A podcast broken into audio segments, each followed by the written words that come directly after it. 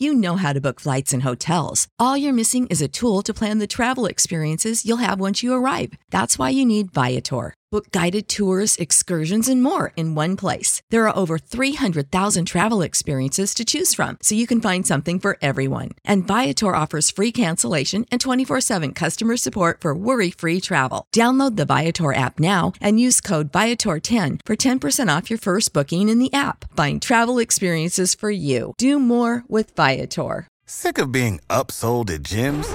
My guy, you're currently a base member. For $90 more, I can upgrade you to our Shred membership. For 130 more, you'll be a Swole member. And for just $300 more, you'll reach Sweat Platinum.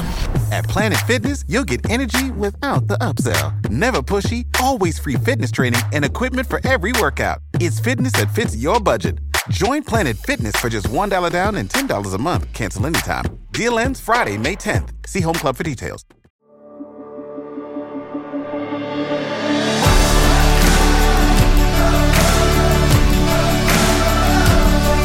Welcome to the Gravity Leadership Podcast.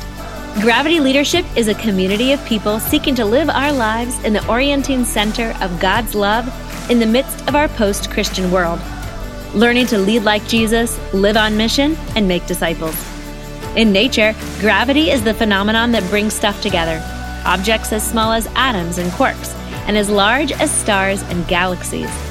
We believe the gravity of the Christian life is the love of God revealed in Jesus Christ. The Gravity Leadership Podcast is curated conversations on what it looks like to practically orient our lives and our leadership in the love of Christ, the gravity that holds everything together. Welcome, ladies and gentlemen, to the Gravity Leadership Podcast. This is episode number 726. Not quite. Nope. Not quite. We're getting there, though, right? Uh, well, you know, we're going in that direction. We're, working going on up. it. We're going up. Yeah, yeah. This is episode one more than the last one. Mm-hmm. And I'm one of your hosts, Matt Tebbe. I'm here with my good friend, Ben Sternke. Hey guys. Ben is uh, learning how to ask for help these days. It's true. yeah? It's true. It's one of my uh, one of my big uh, realizations. Yeah. Yeah. You say don't- more, may say more about that. Well, uh, I I kind of I was just talking with somebody about this this morning. Um, but yeah, I uh, I tend to think uh, that everything's all up to me, um, and uh, I should probably take take on the responsibilities that come my way, and I should probably be able to do them myself. Yes. kind of a, a, a- a burden that I labor under with that's you know unconsciously. Yeah, And so just learning to learning that uh, I'm not meant to do things by myself. The allure of autonomy. Yeah. right? Yeah. And the and the lie of uh, individual effort. Mm-hmm. Yep. yeah. Well, yeah. this is related to what we're talking about here. We're in a series talking about power. that's right. It's uh, the church has avoided power for a long time. We've sort of tried to sweep abuses of power or misunderstandings of power under the rug. Uh, I think the people who have paid the most for that have been people not in power, right? Yeah. women. So when you say we've avoided power, you mean like we've avoided dealing with this issue. Yeah, we've we've sort of had this elephant in the room, monster in the closet that we have punted. We pushed pushed it down the floor, so or down the down the field. So there's been, you know, women or children or or uh, marginalized minority people who have paid the price for our abuses of power. Yeah. But because, um, you know, mostly white dudes have been in charge, we've been able to not deal with it, and we're in this cultural moment where it's becoming increasingly difficult To not deal with to not deal with it. And uh, to which we say, Amen, praise God, thanks be to God.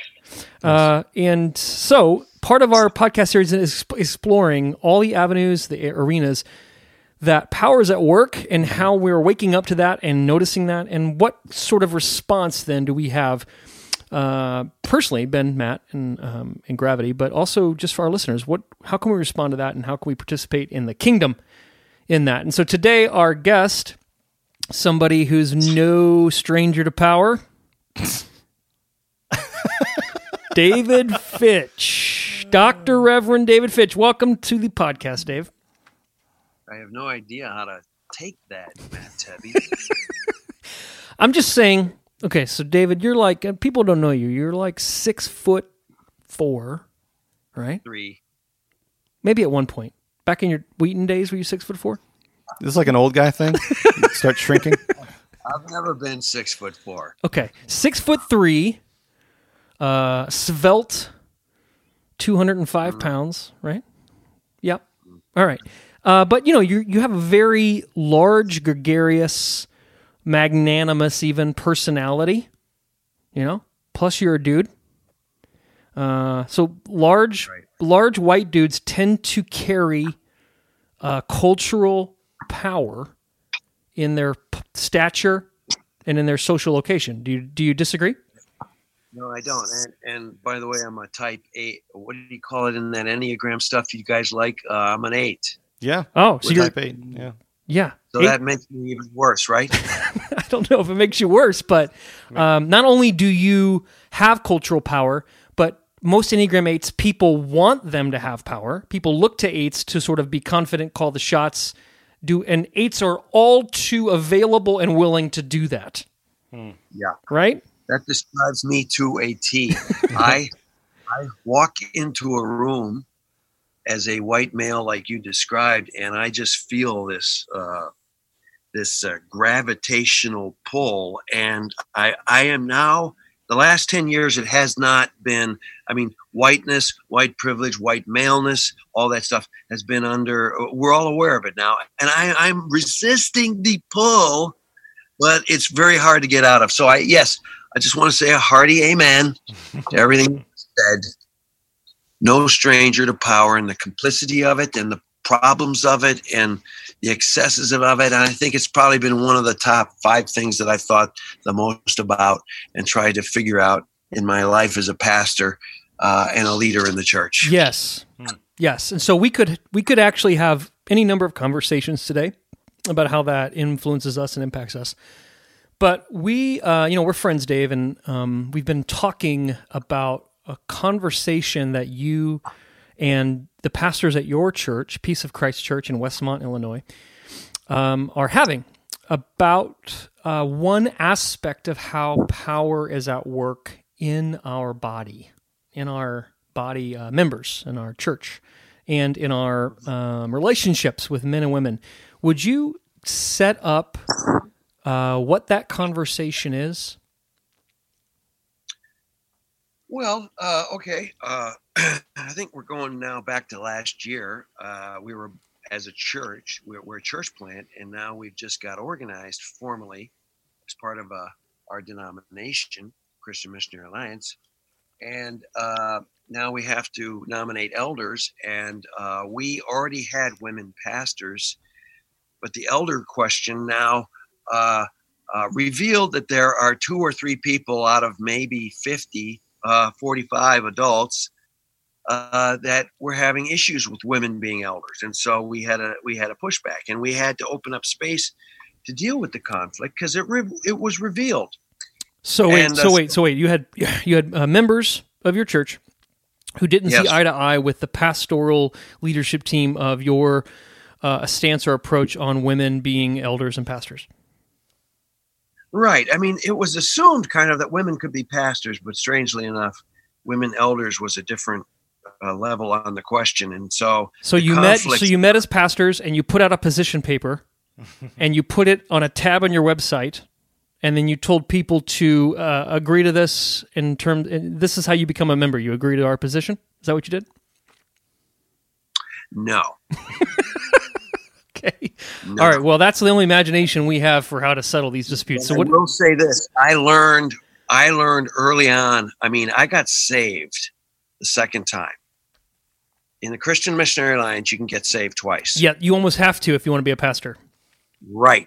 And but but but it happened for me because it happened, and I, at the age of 32, I learned at this church, uh, and I don't want to mention this name because it's now a very large church in Chicago. Uh, that this is the way you did leadership, the way you just described, and I got pummeled, Hmm. pummeled by just dared bringing up the issue of women in leadership as we were about ready to uh, uh, think about having a new pastor at that church and uh, uh, another another pastor at that church. So, anyways, I uh, once again I started thinking very very deeply about the way the church is supposed to work hmm. and, and the way we engage in issues of conflict and change and discernment in the church right there in that. So okay so this has been a long this has been a, a 20 plus year not to uh, age dox you here but 20 plus year process for you. And you have convictions settled convictions that you've lived in for decades. But as a leader of your church you are inhabiting a different way of how to lead other people in your convictions not by lording it over them not by uh, sort of decreeing your convictions. But but how have you guys? What have you? How have you done this? If it's not a position paper. Yeah, well, okay, so so we now realize we have uh, an issue we discuss, and uh, we realize that we've got to discern the issue. Should women be elders at our church? Okay, we had assumed women should be elders at our church. We had a history of women being pastors already in our church. Some of the listeners might be wondering, well, my goodness, how can that be? Pastors, elders, aren't they? Not not not necessarily so in the church polity I'm a part of. And so um, now we put it before the congregation. Uh, if it if you go individually to the one or two, in this case, I think it was two, maybe three people, and there was no agreement. There was no, it wasn't just a simple misunderstanding, or it couldn't even be sorted out in a two to three hour conversation. Matthew 18 says, bring some more people in. If it doesn't, then let's discern it as a church. And uh, so we called a meeting, what we used to at Life on the Vine call a Friday night town hall meeting. Uh, you remember, you remember those back oh, yeah. in the good old days. Oh yeah, Matt Tebbe, when you were young. No. yeah, I was young and foolish. yeah. You were young. Can I tell? I'm not, can I tell? Quick, I'm not the old man here on the radio, folks. It's true. Can I tell a quick story about that Friday night meeting? Can I just? Can I interrupt? I remember one of those Friday night meetings. We're sitting around the Eucharist table, and uh, uh, someone was realizing, Dave, that you weren't a red-blooded, patriotic, nationalistic Christian, and it was scandalizing them and they looked at you in this really tense moment and they said, "Would would you are you saying that you wouldn't even pledge allegiance to the flag?" and you, there was like this implied gasp in their question. And I remember thinking, "Oh my gosh, this is going to get ugly. This is going to get really ugly." And you leaned back in your chair and you did that thing where you put your hands you know, up on your up on your chest, you know, and you kind of leaned back and you looked at him. And then you said, I would if that flag says Jesus is Lord. and then you and then you laughed like that and they laughed too and I thought, "Oh, I'm so glad Dave is here." uh, good times, man. Good times. All right, just a, a little interlude moment, ladies and gentlemen, Sorry. for Matt and Dave to relive the old days. um, but where were we now? So you these Friday night meetings we had a Life on the Vine where we'd sit around and discern things, talk about stuff like I just mentioned. You're doing that yeah. now at Peace of Christ with these two people via Matthew 18. Yeah, yeah. We we we moved from very quickly, and I can't remember all the steps except to say that the that the uh, pastors discern that we need to revisit. Now, by revisit, please don't misunderstand that we're revisit means none of the past and none of what we've established and none of how God's worked in the past is irrelevant. Uh, all of a sudden, we've had women and pastors for five years at at Peace of Christ. Now we're revisiting it. We're we're actually thinking about kicking the women out. No, that is not what's going on here. In this case, though, we are making space to hear very carefully the voices that have not been heard, or at least uh, not been heard enough. And we are discerning what God is doing here in this conflict. And, and here's what I'd like to say the next seven weeks on women in ministry, we submitted to one another out of reverence for Christ. Mm. We heard the teachers. We heard the pastors. We listened very almost more than anything else. The most important thing that happened is we listened to those voices. By the way, there were some people who I believe left our church because they were offended that we would even revisit this question.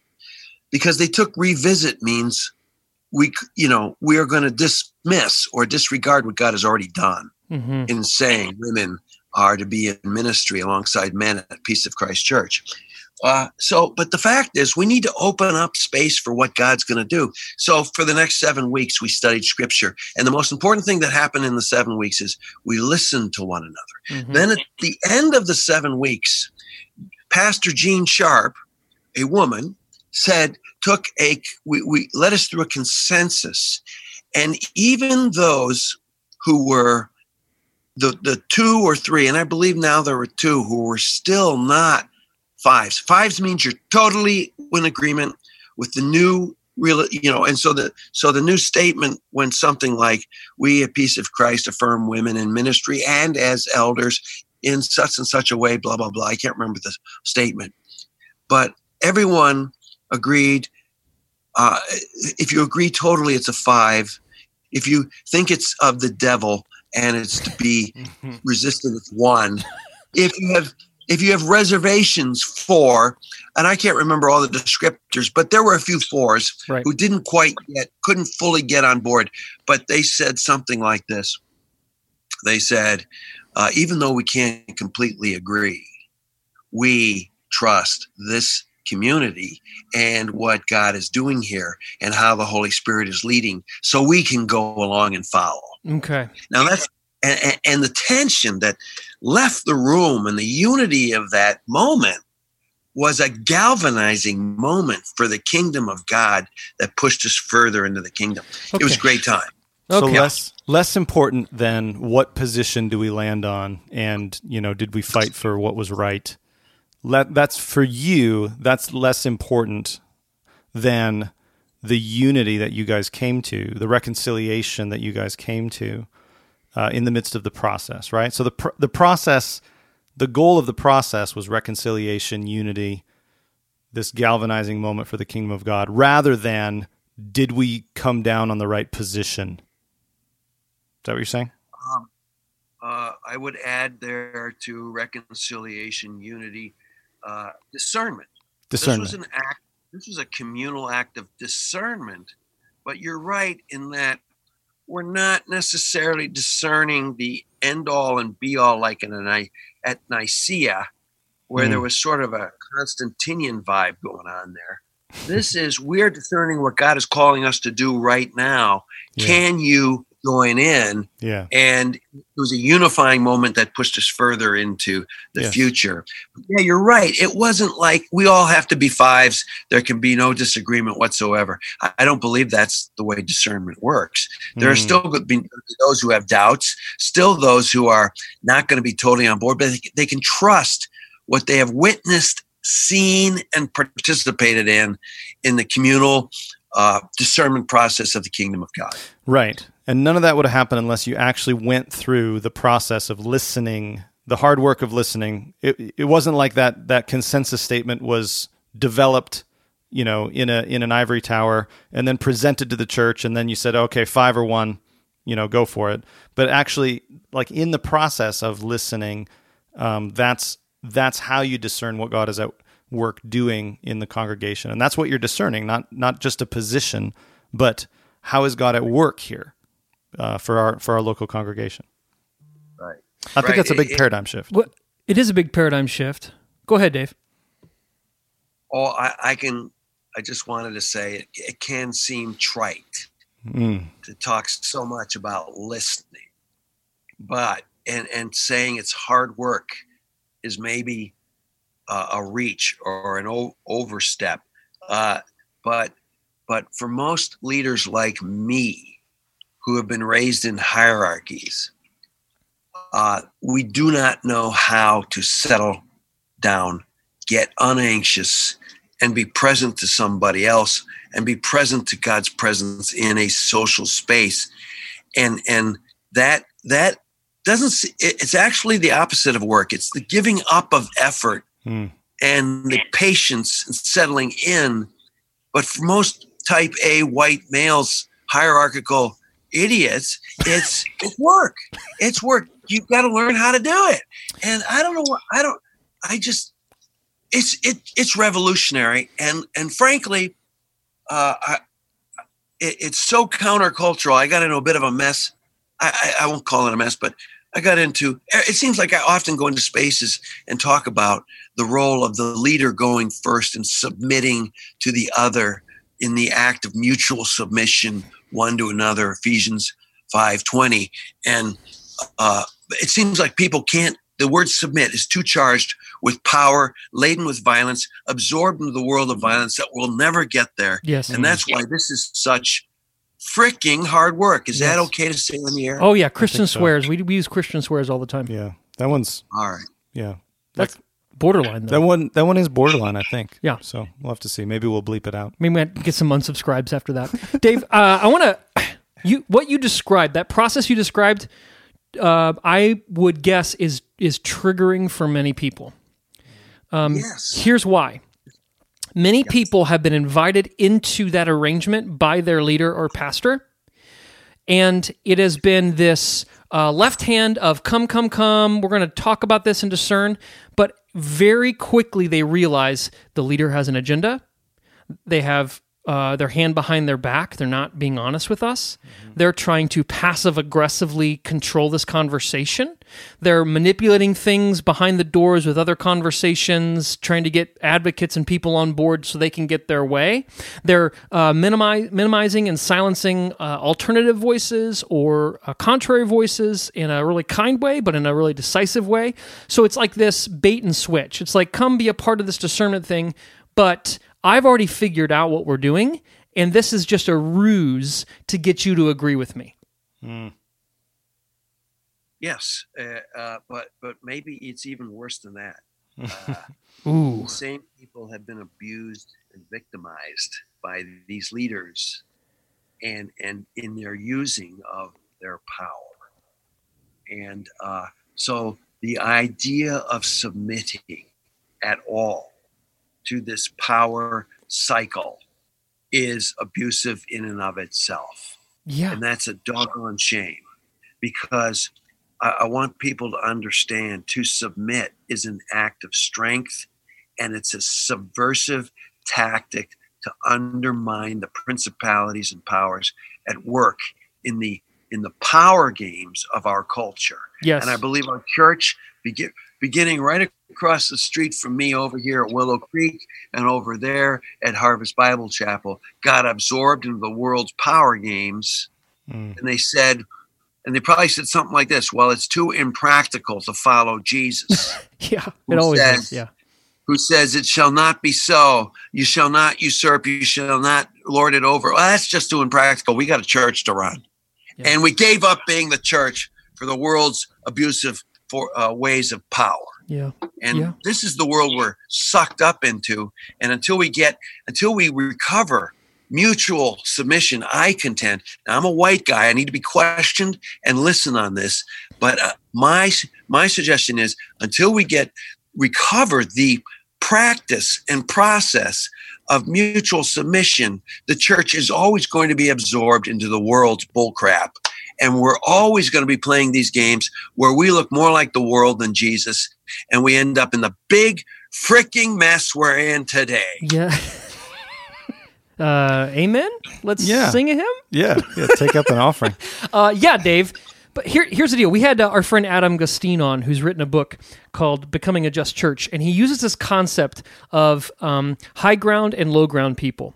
And what he means by that is, uh, and he talks in his church in his book about how high ground people, the death for them, looks different than the low ground people. What does he mean by high ground and low ground? I don't. in case I we don't, missed I, that. I don't remember. Can we hit pause and I want to read this book again? no, high ground people are like people like you and me, Dave.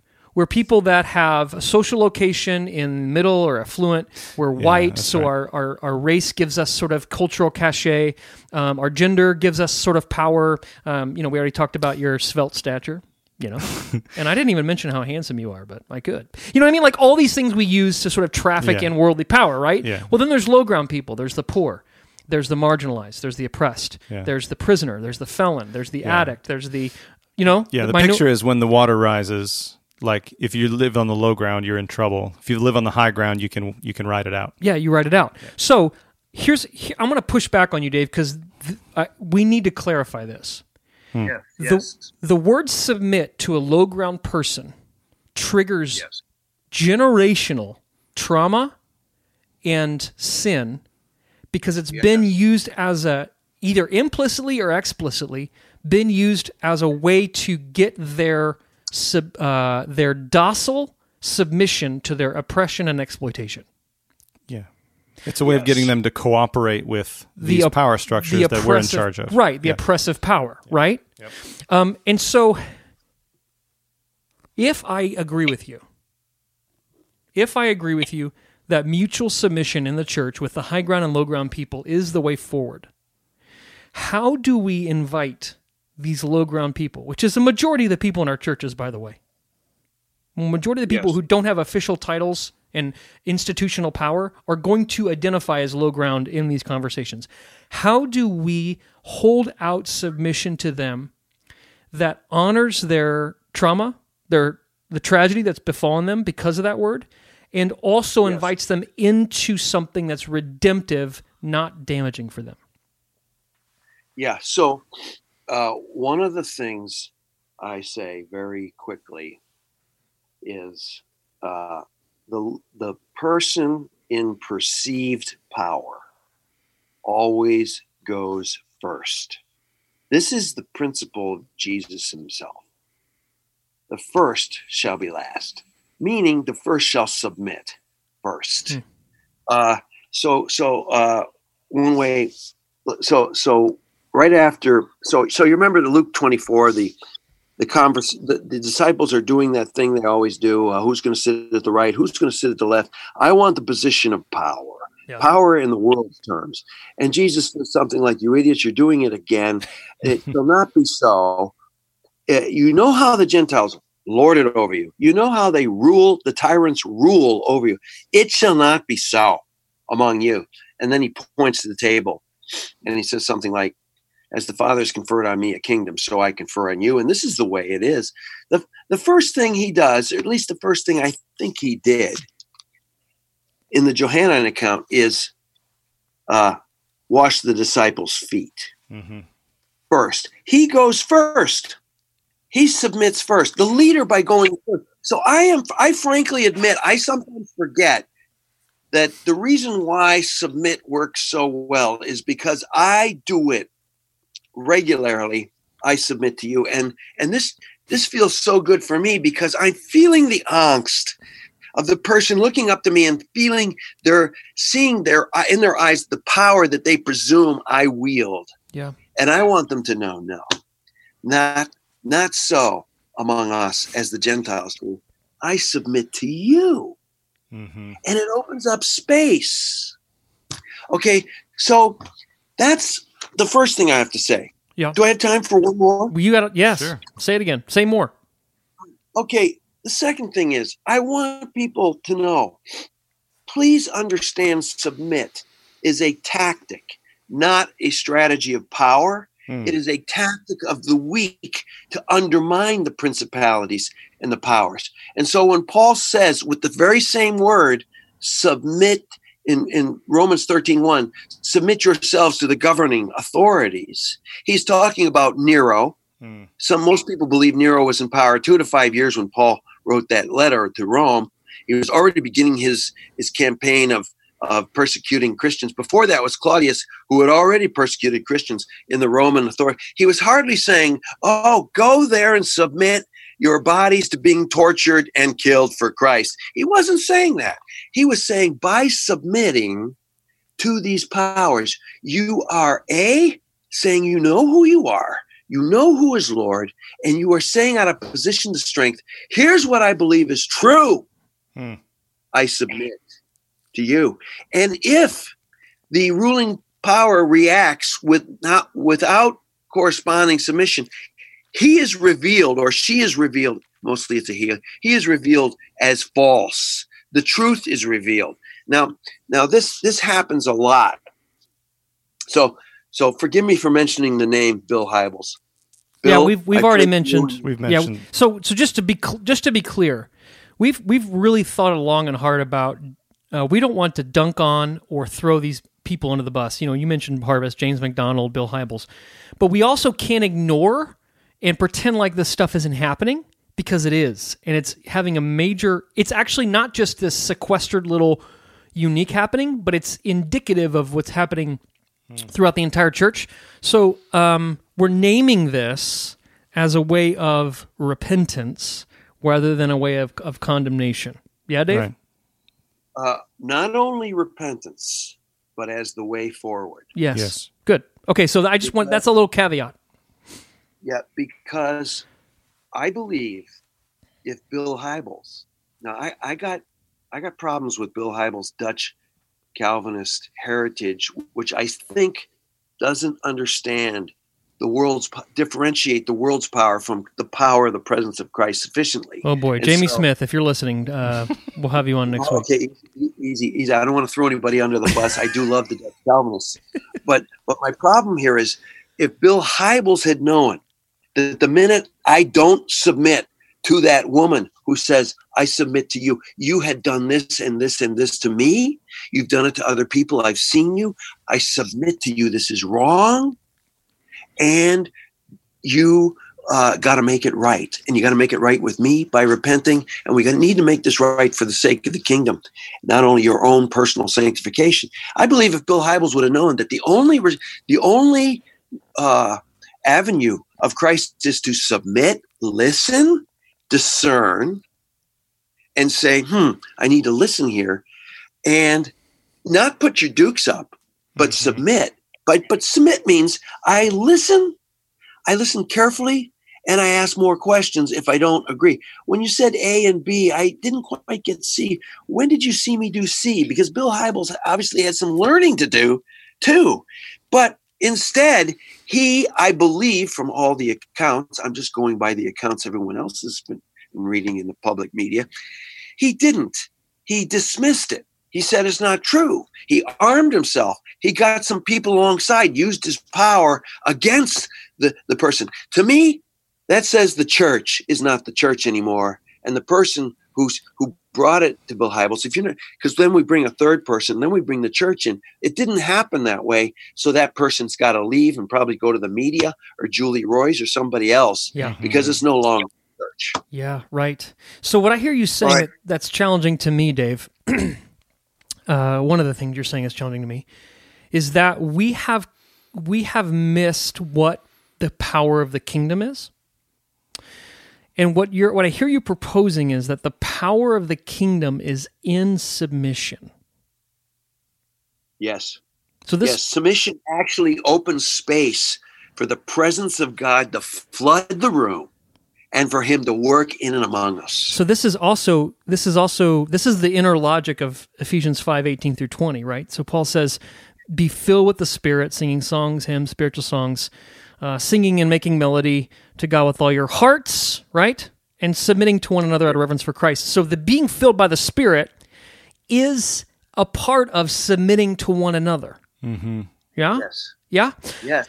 Um, And do you realize, by the way, Paul never asks women to submit to their husbands. He says, Submit yourselves one to another out of reverence for Christ, wives to husbands. Doesn't say the word submit again. He's just assuming it's out of this mutuality yeah. of the mm-hmm. spirit that we're talking about. And then he says, Husbands do the same, only die for your wives, which means amp it up about a thousand times. Yeah, I mean, it's, It- yeah. whole dynamic which then subverts all the evils and principalities at work in marriage in the economics of slavery in everything else it subverts and undermines it i don't think people get how revolutionary it is No, right, right, right. Paul's a misogynist, Dave. Paul's a misogynist, and Romans thirteen says that um, you know uh, whoever's president is is ordained, ordained by God. You got to get you got to get just- get your get your evangelical hermeneutic straight, buddy. yeah. Yeah, well that just reveals how much we absorb the language of the gospel into the discourse of violence we're a part of Yes. in the united states of Yes, yes, yes, yes. Um, so man, we're just getting started here. Let me let me just let me throw this out. I'm a pastor who's listening. Uh, I am actually. right. And participating. Full disclosure, I'm a pastor who's listening. And I'm hearing you describe this process, and all of my, uh, I'm, I'm really uncomfortable because uh, I've got these two people in my church who are constantly complaining and critiquing everything I do. And you're telling me to uh, let them hijack the process of our discernment in our church and submit to them. And and it sounds like what you want me to do, Dave, is to replace the tyranny of the majority with a tyranny of the minority. So tell me why I'm not hearing you correctly. Uh, yeah. Well, like the first thing I think I want to say is this is a discipline. This isn't uncontrolled chaos. There's a discipline here. It's a practice. It actually turned into the sacrament of penance. And there's there's a there's a set of things we do. The first thing we do is we go to the person we believe has sinned against us directly. Like that woman who went to Bill Hybels the first time. Probably, though, there was such a culture of fear, abuse, and violence that it took her 10 years to do it or whatever. Yeah. But the point is, by the way, that's on that's on Bill Hybels, if you ask me, but that's another question. Uh, um, and so, no, this you must foster this. Uh, you must foster this culture that a person can come to you and say you've sinned against me, and it not be a threat to you, but it actually be an invitation for both of you to explore what the Holy Spirit's doing, and and and it's an opportunity for me and my sanctification. I often say, what's the worst thing that can happen to you if someone comes to you and says, "You're pastor, you've sinned against me." A, if you listen to them and they're wrong, and then they bring a third person in, or a fourth, or the whole church, what can go wrong except the revealing that you're actually not this person that person says you are? Hmm. But what can go right? One to one, you can hear that person and say, you know what? You are right. And I need to look at A, B, and C in my life. Will you pray with me? I confess every time you confess a sin to somebody, especially to someone you sinned against, and you come to an agreement. James says you get healed. James says you get restored. James says you grow a little bit in your soul. Who cannot want that? So- Mar- Martin Luther didn't. Epistle of Straw. Yeah. By the way, normally uh, I'm a, normally I, I go along with your humor, but I'm I think I'm just so amped up about this subject I know. that I can't make any jokes about it. I know. I just I know. this as the biggest thing to harm. We're, we're caught in a, a huge mess in this culture. I got a book coming out, by the way, the the Church of Us versus Them, and it's mm-hmm. this is what we become. We be, ti become typified, typified by the violence of the world. And this is the only way out. So, anyways, no, there's no chaos involved here. There's actually a legitimate process that always leads to kingdom. We start with one. Do they listen? We go to two if they don't, three, and then we go to the elders, and then we go to the community, those who are interested. This has become a too important of an issue. Yeah. And we stand before the church. And are we sufficient enough in our in our standing in the lordship of Christ to be able to trust him that this will lead to kingdom? We mm. gotta be. Yeah, Dave. Even even what you're describing, you're using Matthew 18 as a reconciling, submitting process that discerns the kingdom, and I didn't learn it like that. I learned Matthew 18 as this is the protocol through which the authorities of the church put people under discipline and punish them. Yes, I've had this battle with uh, I'll call them neo-reformed types from from Trinity Evangelical Divinity School. Never heard of that place. I've had this. I've had this little uh, back and forth with them on this text. Uh, this is a Deuteronomic law being enforced by Jesus. Actually, Jesus never does that. he always takes the Mosaic law and takes it to its truest intent. So he turns it on its head and Mm. makes it a communal practice where he is present in the middle of which binding and loosing, which are which is basically the keys of the kingdom take place. Yeah. So yeah, Mm. it, it, if you're reading it through that one lens, good luck to you. Mark Driscoll's coming after you, and he's going to enforce Matthew 18 on you. But that's not, that is not Yeah. the intent of Yeah. Jesus. Well, I think I think that interpretation reveals the misappropriation and misunderstanding of what power in the kingdom is. Hmm. Right? So we've we've seen that the we've we've just inherited sort of a construct that power is this hierarchical use of control.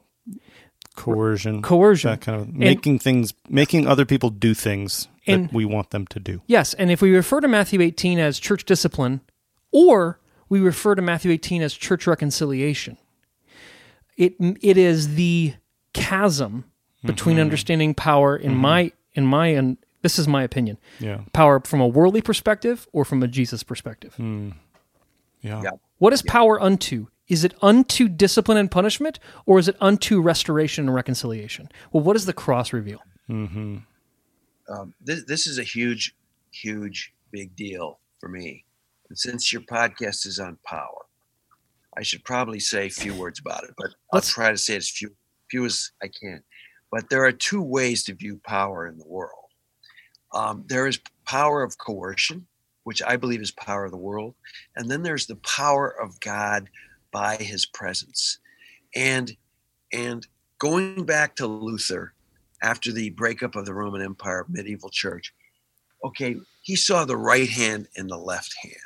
Okay, the right hand of of coercion, the, or the right hand of the spirit, the left hand of coercion, and and he said there are two powers. Well, anyways, all I want to say is the power of coercion can be used to preserve society, like police force, government force, even getting things done in your business but it will never be redemptive. This is the work of God through his presence. And if we try to do the redemptive work through the coercive preservatory work, we shall not see redemption in the world. We shall not see restorative. God works through his presence. He's love and he and it does he does let me put it this way. He does get things done. Believe me, he gets things done Yeah, yeah. in ways you could never imagine. But we'll never let him do it because we're so convinced you have to get it done by the world's power. Yeah. Yeah. So part of what I'm hearing, part of what I'm hearing you say, if I'm a pastor listening, like you said, and And you are. and I and I am, um, is number one, I have to trust. If I'm going to make this move, if I'm if I'm really going to learn to lead in a new way and and try to open up spaces where the power of God uh, through His presence can be revealed. Number one, I have to trust that God is present and at work in the conflicts in my church. They aren't problems to be solved or like little rebellions to be quelled, but they are opportunities for God's kingdom to break in in a new way through reconciliation. Yeah? And discernment. Amen. So I have to believe that.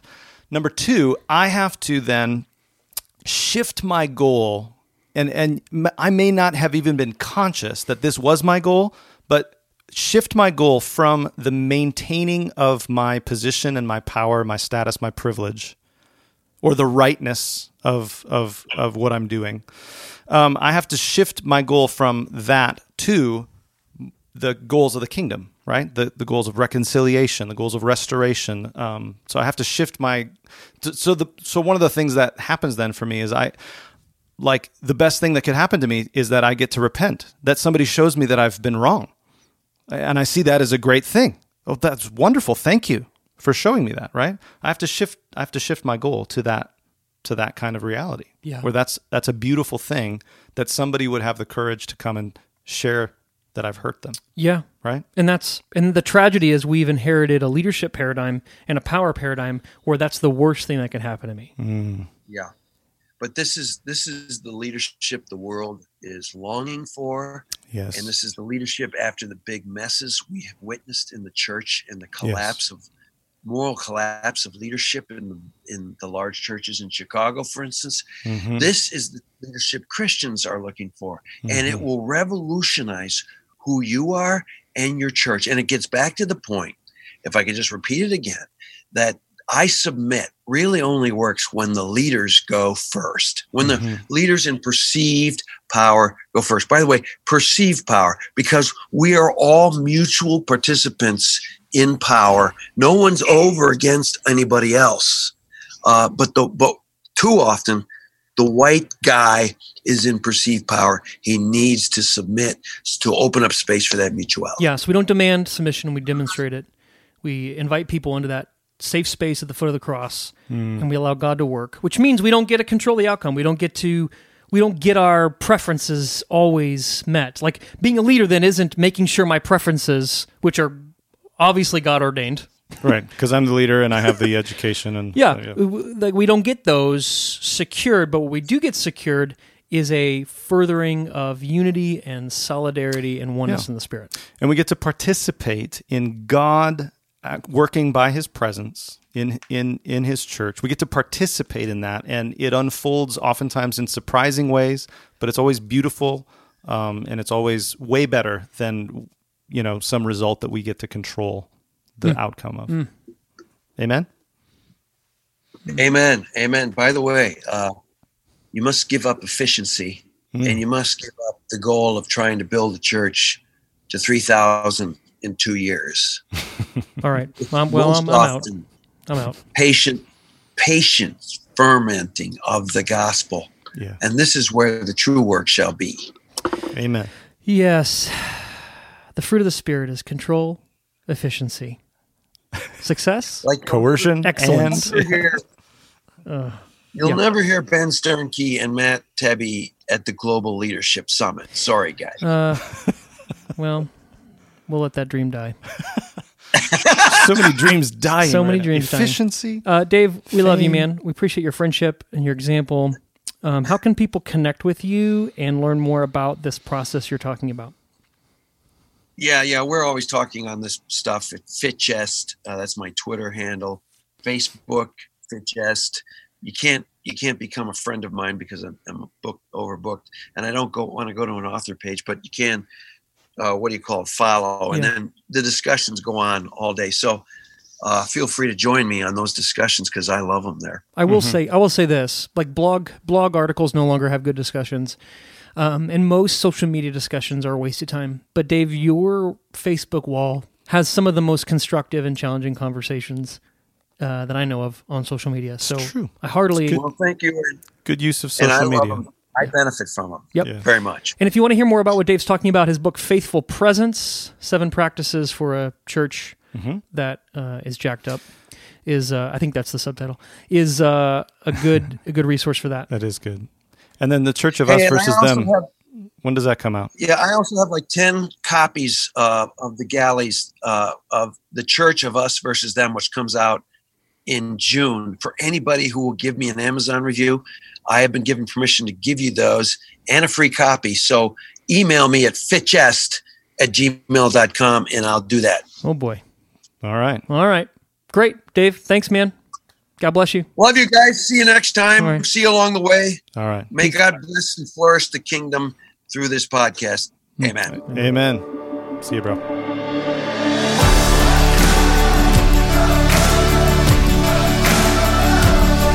Thanks for joining us for this episode of the Gravity Leadership Podcast. If you enjoy learning from this podcast, please be sure to show your support by rating, reviewing, and subscribing on iTunes. Be sure to share with your friends on social media too.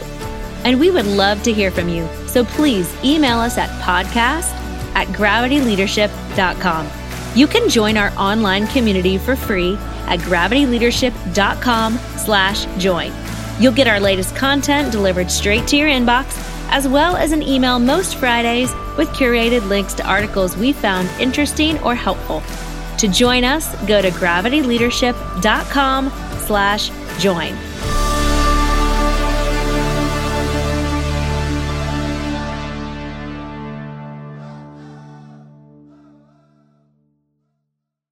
You know how to book flights and hotels. All you're missing is a tool to plan the travel experiences you'll have once you arrive. That's why you need Viator. Book guided tours, excursions, and more in one place. There are over 300,000 travel experiences to choose from, so you can find something for everyone. And Viator offers free cancellation and 24 7 customer support for worry free travel. Download the Viator app now and use code Viator10 for 10% off your first booking in the app. Find travel experiences for you. Do more with Viator. Sick of being upsold at gyms? My guy, you're currently a base member. For $90 more, I can upgrade you to our Shred membership. For 130 more, you'll be a Swole member. And for just $300 more, you'll reach Sweat Platinum. At Planet Fitness, you'll get energy without the upsell. Never pushy, always free fitness training and equipment for every workout. It's fitness that fits your budget. Join Planet Fitness for just $1 down and $10 a month. Cancel anytime. Deal ends Friday, May 10th. See Home Club for details.